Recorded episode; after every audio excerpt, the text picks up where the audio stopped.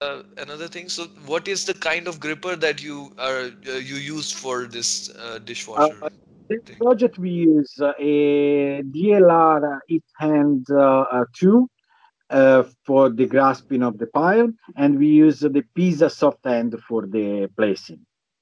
Okay. both five fingers um, robot hand, and and the Pisa is soft, so cannot be fully con- controllable, but it has like strings so that you pull the threads, you pull, and the fingers close in in this way. Oh, okay. It's, uh, yeah, soft, and uh, you can place gloves on the hand, so it has a very firm grasp on the on the object. And um, so basically, yes, we, we showed that we could do these operations. But the nice thing is not actually loading a dishwasher. Nobody cares about the robots that can load, right? But the problems are very interesting because you know there is object recognition, segmentations, there is passing, there is grasping, there is placing. Uh, the, nice thing is that uh, uh, all of these uh, uh, all these aspects were tackled with the same kind of approach. You try to generate probability density to learn probability density that tells you instead of telling you if you have this object, you have to grasp it this way. Or if you have this object, you have to place it this way. It tells you what is the the the best way of grasping it in order in terms of maximizing the probability that you will actually succeed in grasping.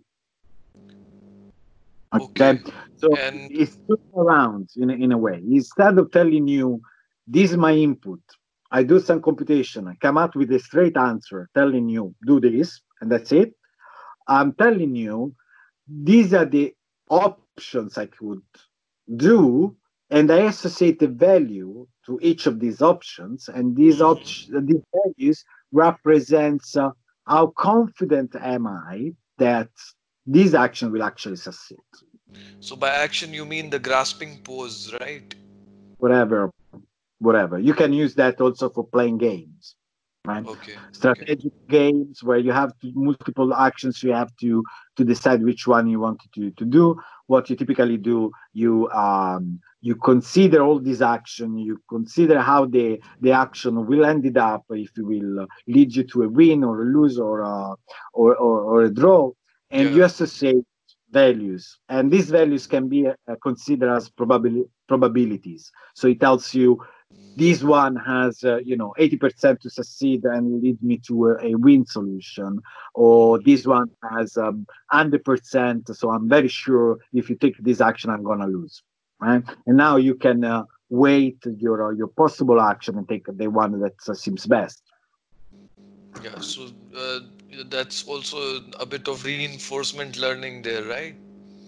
Uh reinforcement learning is uh, um, um, is a particular um, approach for solving a, a, a, a, class of problems. Okay, mm-hmm. decision making is a class of problems. So you can have uh, many, many, many different uh, games, applications, or uh, tasks that can be formulated as decision uh, making process. Yeah, yeah. There are almost the same amount of, uh, of, of techniques to solve these these problems. Okay, reinforcement learning is one of those. Yes. Machine learning tends to you know there is a supervised and supervised learning uh, where you have data, you try to or extrapolate some hidden patterns in the data, or you try yeah. to match some uh, uh, known data to some known labels, right? Uh, in reinforcement learning you is like a more a trial and error kind of learning yeah. and uh, but still at the end of the day you make uh, you know decision at, at the end you can decide classification can be seen as a as a decision right yeah. i show you something you decide if this something is uh, is class a or class b right um, decision uh, reinforcement learning tends to to to to, to replicate the same kind of results, but uh, he uh, lets the agent, that could be a robot or an intelligent uh, system, play with this environment and associate some reward function. He Yeah. say good behavior, evaluate good behavior, and penalize bad behavior.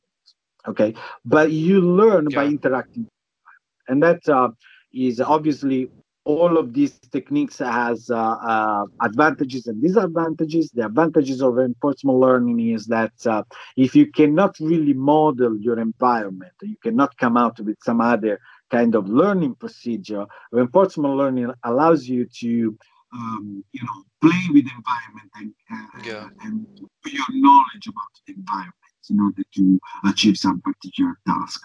And um, the disadvantages is that depends on the task, depends on the environment, how complicated it is.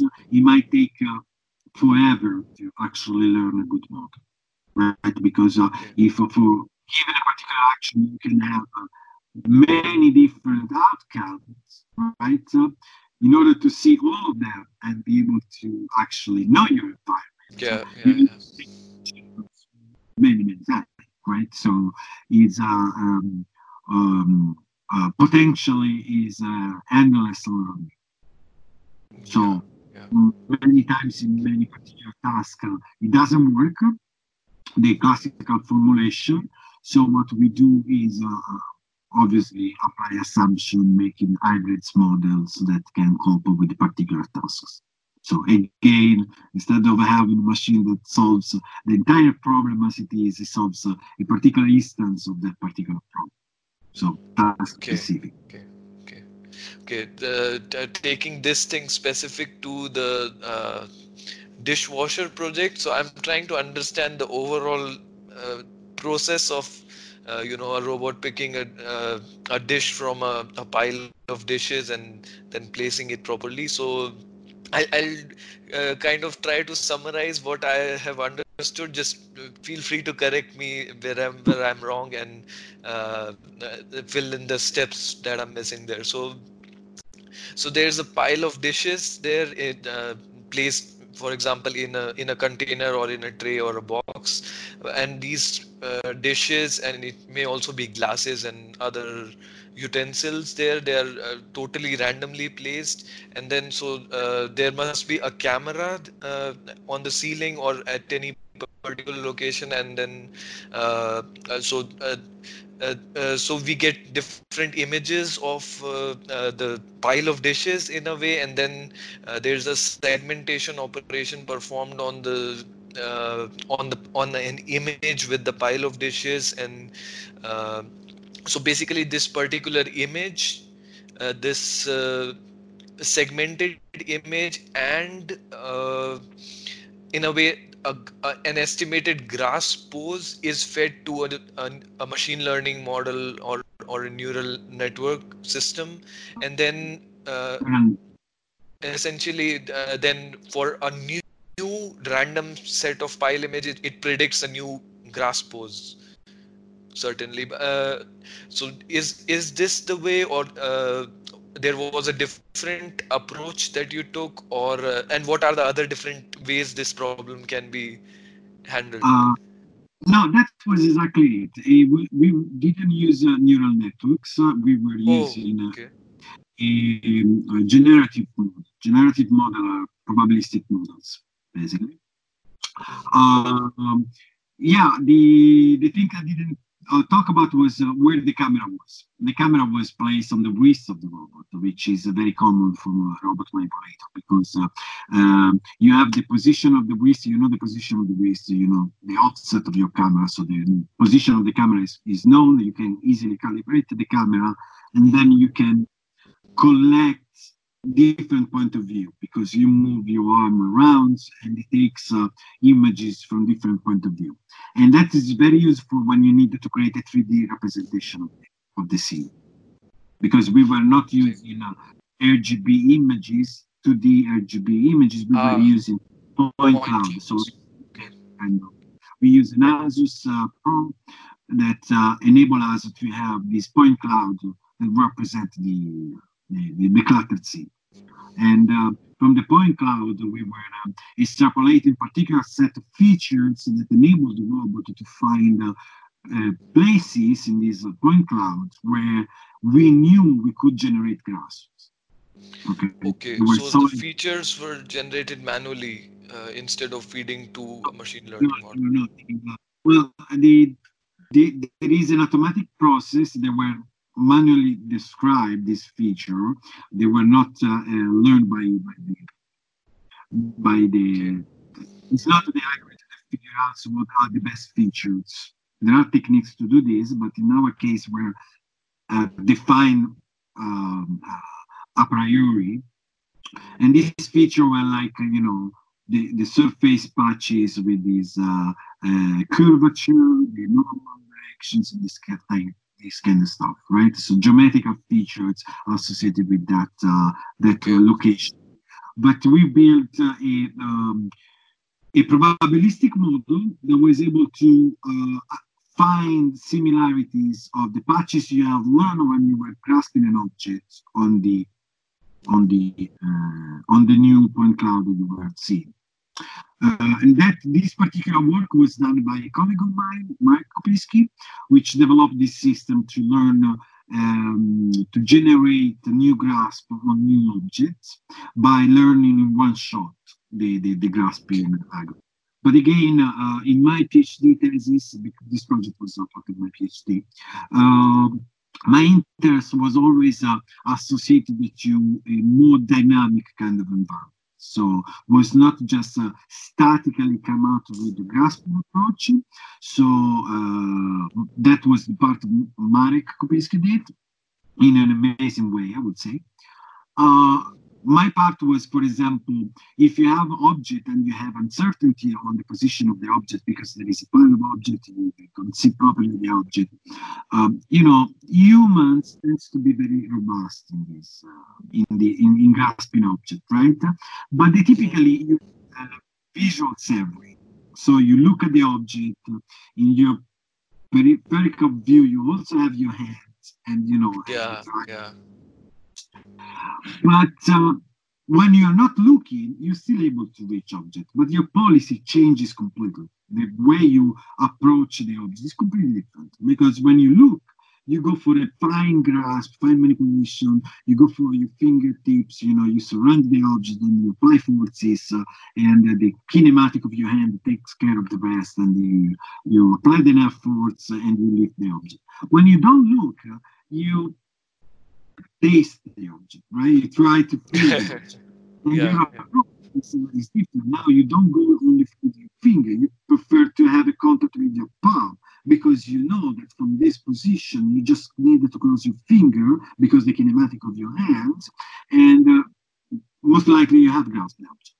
Okay, and uh, also when you move your hand, you know uh, this is an example I typically use uh, in the way you try to, you know, look for clues to find an object that you don't see. When you get inside your room and it's dark and you know the switch for the light is uh, on your left side, if you think about it, you don't look horizontally. You don't span horizontally the entire room mm-hmm. on, on, on, on next to the door, but you span it uh, vertically because you know that the switch is something like uh, 10, 15 centimeters from the door, is not farther away, but you are not sure about the height. So you go for the best um, estimation. If you don't find it, you move up and down, right? So you apply a direction of where you're looking for your object. This direction comes out from your belief that the switch cannot be more than 15 centimeters away from the door frame. Okay, so when you fail, yeah. your brain says you have failed most likely because the height was wrong, not the the the, the depth or the the, the, the, the width, right? So yeah, yeah, yeah. your approach for looking the, the, the switch tends to, you know, looking in the maximum direction of uncertainty. Right? Uh, because okay. you know that will drive you towards the goal. Uh, I implemented something like that. given a grasp that I can compute on a new object, if I don't really know the estimation of the object because there is some, some issues in my perception part, I apply a trajectory. And as I told you, the direction where you apply control is very well um, known, right? It's an old, uh, um, it's very old uh, uh, and very stable research field. You can plan trajectory for robots with a, lot of degree of freedom. You can uh, plan trajectory in free space or uh, with obstacle of uh, various kind of robots with a very complex kinematic and it's very efficient and there are a lot of algorithms to do that. However, there is evidence that human can do very nice uh, control of, of their arm, right? But there is evidence that when there is uncertainty, they change their, their approach. They yeah. do not try to minimize the cost, which is uh, the closest way to reach that particular object, which typically is a straight line. But they move according to uncertainty. So it's like integrating uncertainty in your cost function. And now suddenly the optimal path, the one that has the minimum cost, is trying to minimize the uncertainty. So okay. by integrating and by evaluating uncertainty, integrating uncertainty in my uh, path planner, I was able to enable the robot to change its behavior from the early stage of the trajectory in order to have a more human kind of approach where you approach the object from uh, trying to minimize the uncertainty. Okay, and then if you get a contact, you're able to integrate this contact, say, ah, okay, I touched the object. So the object was not there, is here because I touched it, and now I can replan a new, new action. Um, and something that actually uh, surprised us was that uh, by integrating uncertainty in the planning process, we were able to grasp at the first attempt much more time than we expected because the, the algorithm was actually trying to, you know, approaching an object when you don't know where it is and trying, you know, to get contact and then adjust to grasp it. Uh. But by changing the, the, the, the, direction, instead of going like you know, like this and then touch it and, and reach the grasp. By integrating the uncertainty from the early stage of the trajectory, the robot would have come out with something like this, ended up grasping at the very first attempt. Oh. Like, like human, in a sense. So okay. it was very nice. We never explained why, because our model is completely different from what we think the brain does, which we don't really know. Um, but the results were very, very uh, convincing. It was very uh, interesting to see that the robot was actually able, by integrating this uncertainty and reasoning uh, directly in this uncertainty, his behavior was much more natural in a, in, in, in a sense on his, uh, on his performance.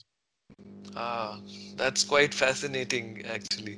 So the the, the way uh, so uh, you talk about two different approaches. So one is there's an object placed and then you have a predetermined grasp pose and then it picks it in a particular orientation. But uh, then uh, uh, you talk about how we humans tend to you know manipulate objects when we close our eyes or we do not have uh, enough information. And then uh, uh, you kind of adopted that approach and implemented it to your own project where a robot would also uh, uh, be dealing with the object position from an uncertainty point of view. So it's not sure where the object is but it will try to approach it uh, uh the way we humans do with so i really like this idea of you know approaching. Let me precise something. It's not like human do. It's like inspired uh, from human. Uh, yeah, yeah.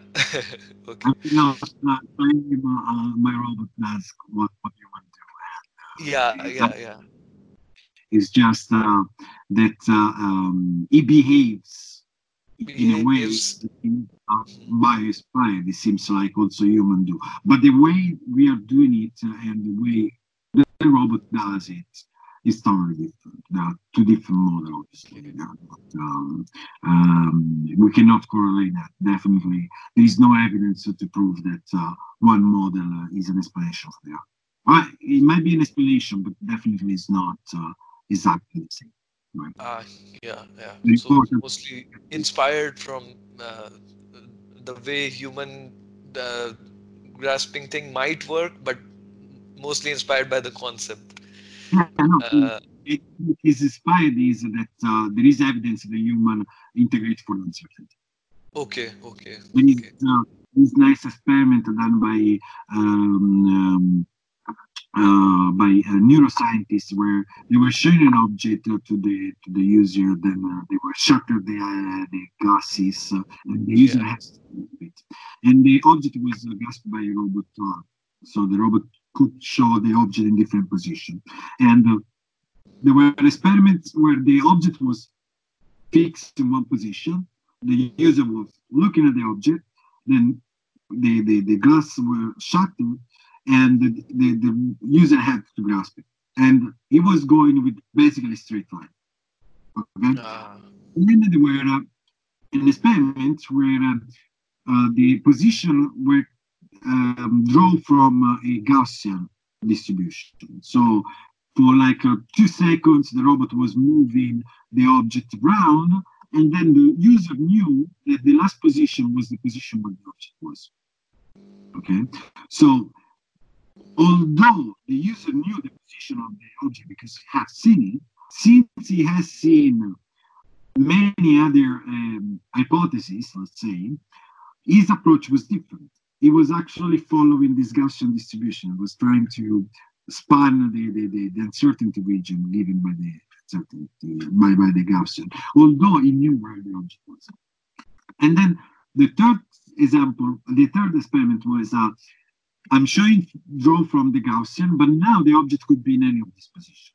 And obviously, the user was spanning the, the uncertain region much harder with more extreme, uh, you know, different performance. So there is evidence that even if the uncertainty is, I show you some uncertainty, but then I tell you where the object is, your brain still compensates for that uncertainty.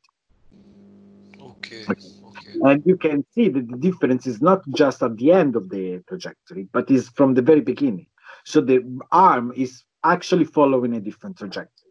And if we believe that the brain, uh, when it moves, computes trajectory, which minimize some costs to, you know, energy, um, kinematic costs that are um, embedded in the brain, then uh, uncertainty is part of this cost is part of this cost function and needs to be minimized when when when there is that's quite interesting so the, could you also uh, share a link to the research paper i'll add it in the description as well and i personally also find it quite interesting so i'll cool. make sure i find time to read this one of course yeah so now let's move on to the other interesting project about uh, the prosthetic arm. Uh, yeah, can you but, uh, give us more details about that one? Well, that is, uh, um, you know, there I, as I mentioned at the very beginning, was uh, when one of my evolution, right? So moving to prosthetics. Now there is not just the robot that does uh, operations; is uh, the user in the loop kind of problems where you have a user that needs to collaborate with, with the machine and the machine needs to be intelligent enough to be able to collaborate back with the with the user so they commonly try to achieve a task and uh, um, and there is uh, a different terminology here that I would like to explain. There is a share controller and there is a semi-autonomous control. The shared control is where you typically have a button, the user has button, and uh, it can switch from fully autonomous, fully teleoperated, right? So you know there are some functionality the robot can operate by himself, yeah. and you activate them when it's possible. If the robot has issues or the, we know that there is a lack of functionalities, uh, then we move back to the uh, teleoperation, and the cognitive part is totally on the on the user, right? And then there are semi-autonomous ro- uh, robots, which is the area I'm actually looking at, where um, where basically the user needs to be in control all the time, right? He provides inputs, and the inputs needs to be um, command signal for the machine. Okay. Okay. And uh, uh, in prosthetic, this is really complicated because typically what you try to do to have a natural control, you have uh, activation of the muscles that we can record and uh, try to look a pattern. So if you activate a particular sequence of muscles or a particular muscle, you you want to you know close your index right? And if you activate another muscle, you want to change from the index to the middle finger. And uh, then you activate it, you close it, you open and whatever. So you have very little degree of freedom. It's like kind of the two joystick, one control each degree of freedom. It's very frustrating. It's very difficult to, to, to work. There's been uh, a, uh, a, something like a, a, a challenge for uh, cyber uh, Cybathlon is called uh, is a is a challenge for uh, for cyber machines and prosthetics and there were one task where there were several um, people participating with different type of uh, um, prosthetics and they had to empty a, a shell so there were a shelf with some objects picking the object, place it in a box. That was the, the case. Well, there were several um, user par- participants.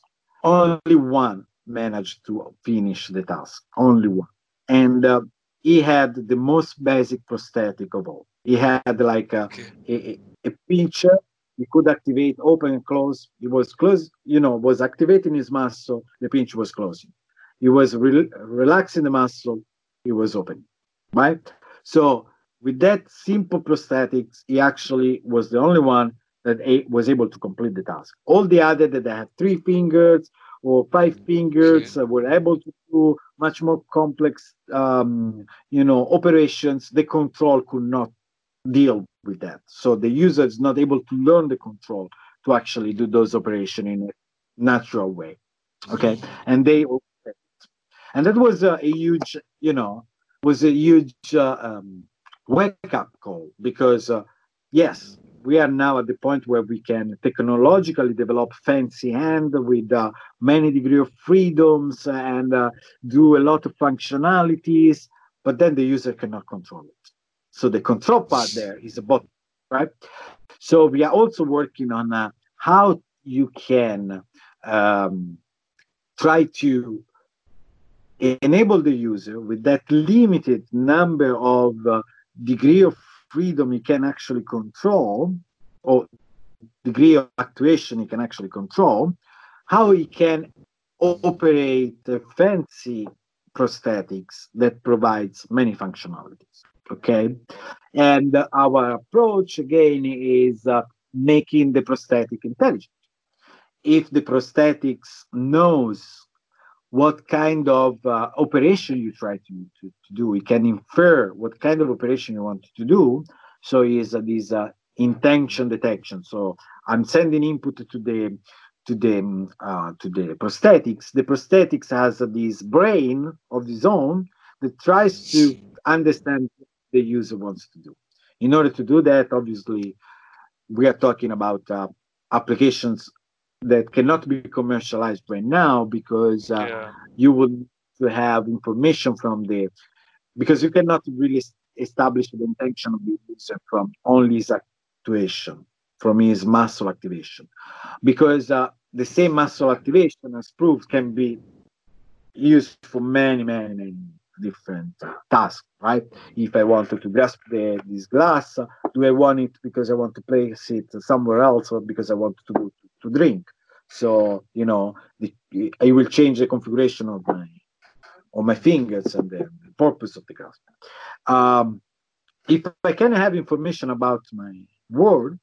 So if I can have cameras, an helmet uh, with the, the user has an helmet with the camera that can see what is going on. If the user has a, a schedule that I can learn and know this is breakfast time. So if I want to grasp the, the glass, most likely because I wanted to drink some juice, you know, and uh, there are all these inferences that if they were there, we could make our system intelligent. And we have demonstrated a very simple approach, uh, simple scenario in a, in a, in a case uh, in simulation where you have an object, you want to grasp it, you have several options to, to, to grasp it, but I can infer from experience, I can infer which kind of action you want to do. And uh, while the user is moving the prosthetic towards the object, the fingers moves automatically to to grasp the object in a particular way. Okay.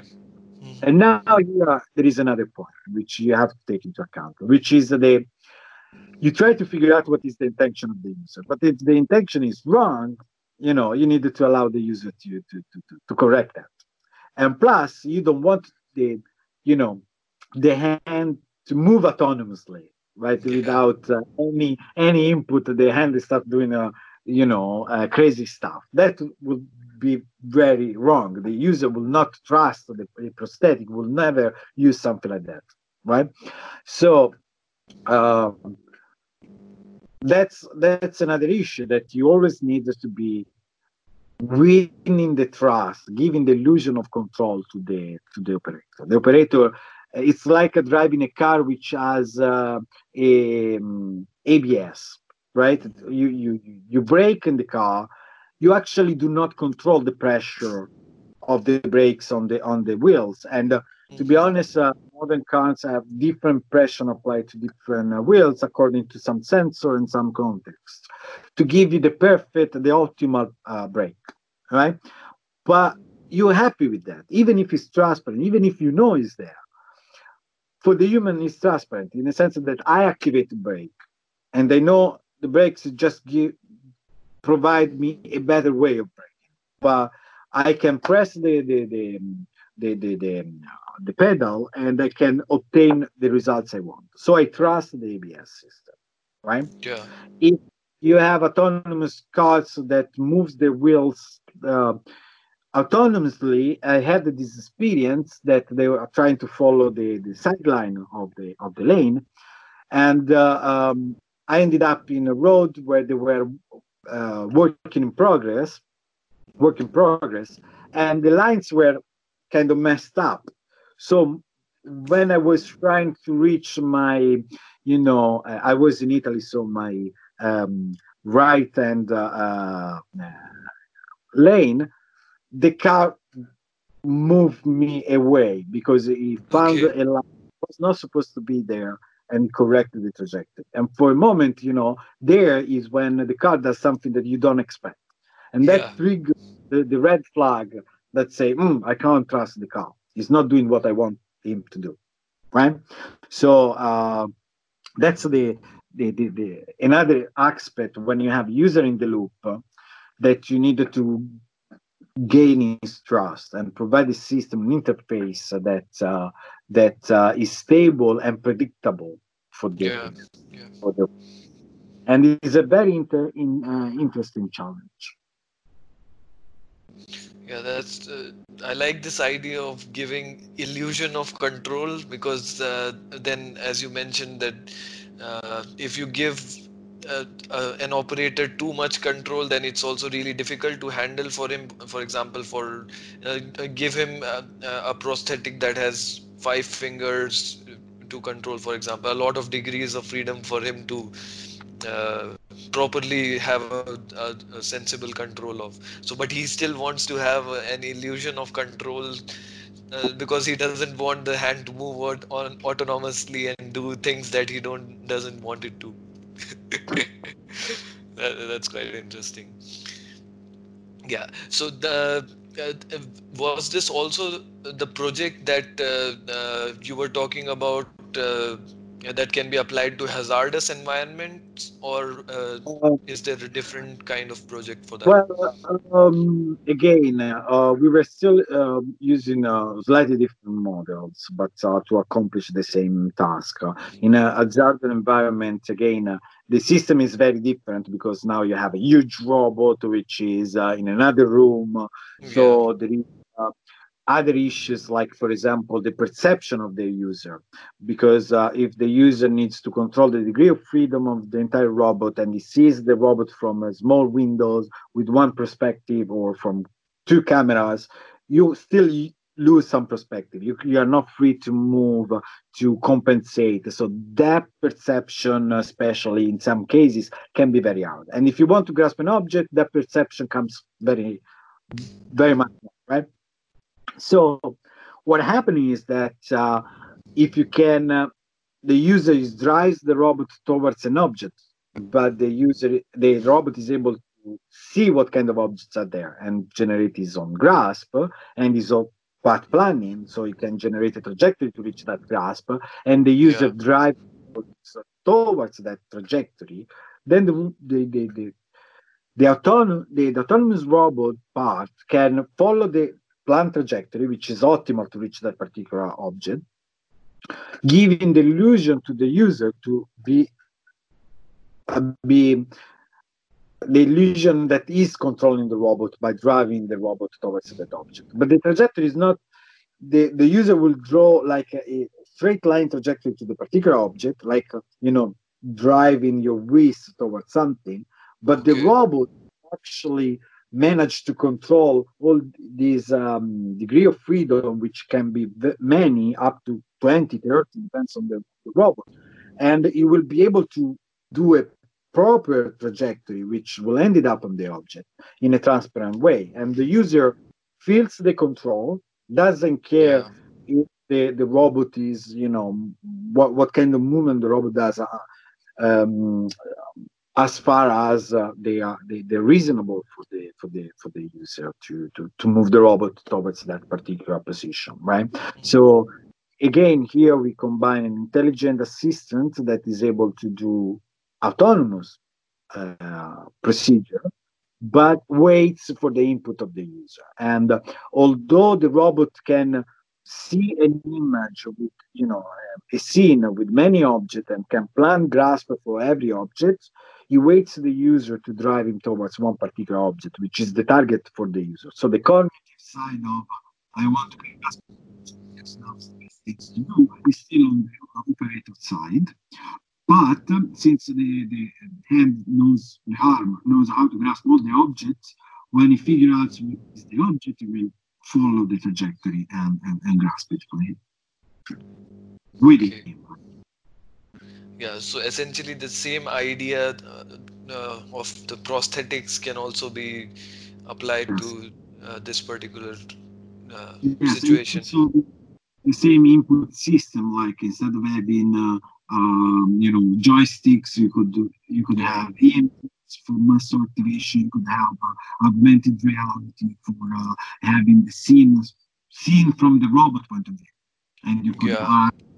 you know, this kind of technology are, are being developed, and uh, we are collaborating. There is no real um, prototypes right now for this kind of industry, but we have seen in, uh, in, uh, in the game uh, market, right? Uh, nowadays, there are a lot of games that allow you Ah. to, to Yes, you know, have joysticks in your hands uh, or you know control your uh, the can take, uh, can estimate the movements of your arm because I have model and translate these commands for your uh, for your virtual character in your uh, in your game. Okay, yeah, and that's another application, uh, uh, the game industry that can be. Exactly. That's again uh, how the research works, right? Many things uh, are developed where we can, and uh, especially where there are money. right? and that's how the, the, the, the, markets that drives the research. And uh, and then the, the, when the research is solid, is mature, we can use that across different applications. Ah, yes, yes, yes. That makes sense. So uh, that was quite some uh, detailed explanation of the, the, you know technical projects that uh, you shared. Uh, I hope that it was also clear. Yeah, it, it was quite clear. Of course, I mean, uh, uh, I cannot get full information uh, because it, it, it's also a project that you get to know full understanding when you're doing. But I mean, a lot of the major ideas were very clear, and and also I'll, I'll be definitely reading the research paper uh, that, that, you'll be sharing it. So I, I'll definitely get more clarity on that.